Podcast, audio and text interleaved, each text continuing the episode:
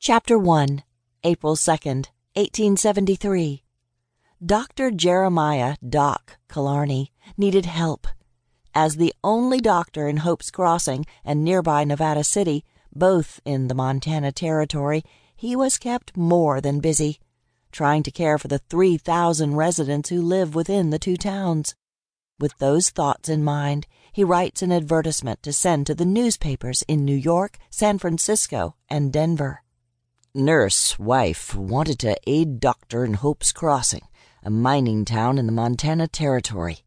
Woman should have training as a nurse or willing to learn. Marriage will take place on arrival. Write to Dr. Kilarney, General Delivery, Hope's Crossing, Montana Territory. That ought to do it. This way I don't have to court them, and maybe they won't be expecting me to love them, because that's not happening. I'll never love again. Susan broke me of that tender emotion when she abandoned me. I couldn't help my time away in the war, and she said she understood. But that was a lie. She was just waiting for Howard Blake to come around and marry her. Well, he wouldn't be fooled again. He copied the missive three times and put each one in an envelope. He addressed one to the New York Times, one to the Rocky Mountain News in Denver, and one to the San Francisco Chronicle for their personal classifieds.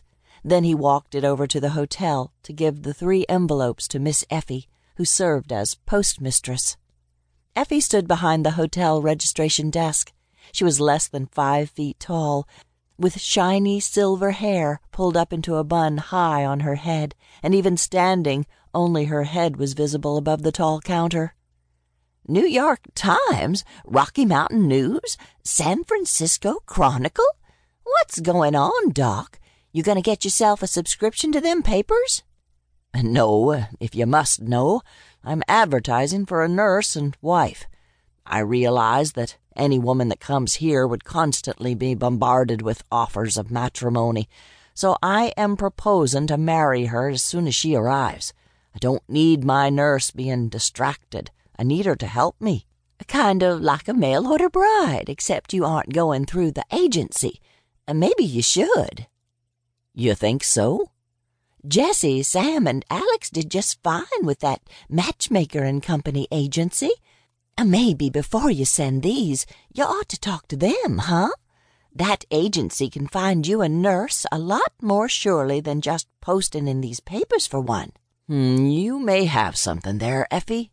I wouldn't have to sort through a lot of letters. I could just give the owner of the agency my requirements. He can then see that they are met by the woman. That's right. Why don't you go talk to Joe or Claire and get the address of that agency? I will. Thanks, Effie. I needed to go see Joe anyway. He tucked the envelopes into his coat pocket and left the hotel headed for the sheriff's house. When he arrived, he knocked on the door. A pretty, heavily pregnant blonde woman answered the door. Hello there, Doc. Come on in. Sam's in the kitchen. Why don't you give me your coat and then go on in and get yourself a cup of coffee? Sounds good, Joe. I'd like to talk to you both. He took off his coat and handed it to Joe Longworth, then walked into the kitchen.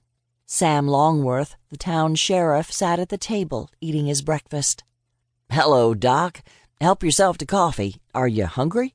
Joe can whip up some eggs. That's right, said Joe from behind him. You just sit there and let me get some food prepared. You look like you need some good cooking. He poured a cup of coffee and sat at the table across from Sam. Thank you. I love some cooking that isn't my own. My cooking, what I do of it, leaves something to be desired. That says a lot as to why you're so thin, said Joe, pointing a spatula at him. Now, what else can we do for you, Doc? Sam set his fork on his plate and lifted his coffee cup to his lips. I wanted to ask you about your mail order bride company. I need a nurse, but I can't have a single woman in this town if I want to get any work done, so I've decided to marry her.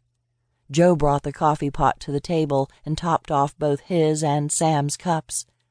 And you want to know if Matchmaker and Company can find you a nurse to marry, right? That's it exactly. I don't see why they wouldn't be able to.